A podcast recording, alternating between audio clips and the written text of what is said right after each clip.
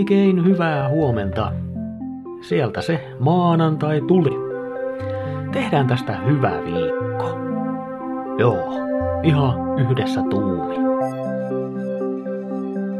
On siis tammikuun 23. Nimipäivää viettävät Eine, Eini, Enni ja Enna. Onnea sinne. Lisäksi tänään on raparperi piirakka päivä. Vähän erikoinen aika tämän viettämiseen.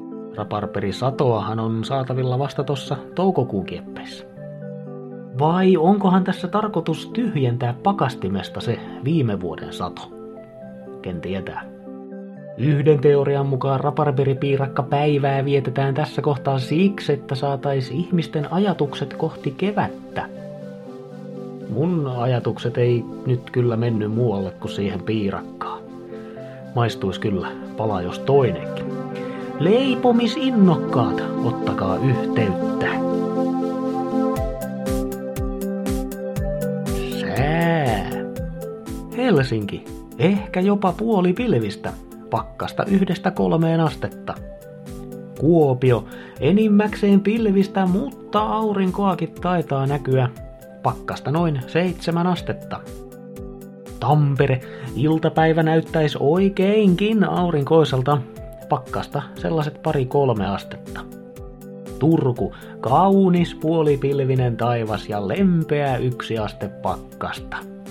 Salo, ihan vähän pilvisempää kuin Turussa. Aurinkoakin näkyy silti ja lämpötila liikkuu miinus kahdesta nollaan.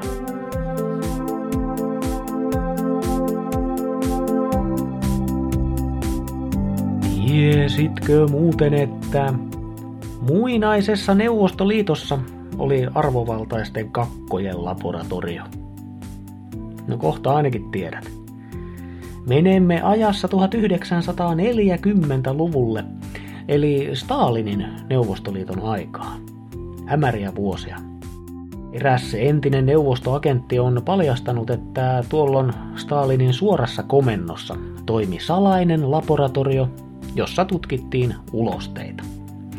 Eikä ihan mitä tahansa ulosteita, vaan toisten valtioiden johtohenkilöiden arvovaltaisia torttuja. Ajatuksena oli, että ulosteesta voitaisiin vetää johtopäätöksiä ulostajasta ja tämän mielenlaadusta. Tarina kertoo myös, että vuonna 1949 Stalin kieltäytyi sopimuksesta itse Kiinan kansantasavallan perustajan Mao Zedongin kanssa – koska tämän kakka oli epäilyttävä. Ja jos nyt mietit, niin kyllä, Stalinin salaisen poliisin alla toimi vakoojien iskuryhmä, jonka tehtävä oli kerätä näitä valtiomiesten torttuja. Niin sanottua paskaduunia. Näin on viikko polkaistu käyntiin. Kiva, että pääsit mukaan. Muista, että oikeasti paskaduuneja ei ole olemassakaan. Kaikki työ on tärkeää ja arvokasta. Minä olen hiljalleen kesätöistä haaveileva Mikko ja toivotan maittavaa maanantaita. Just sulle.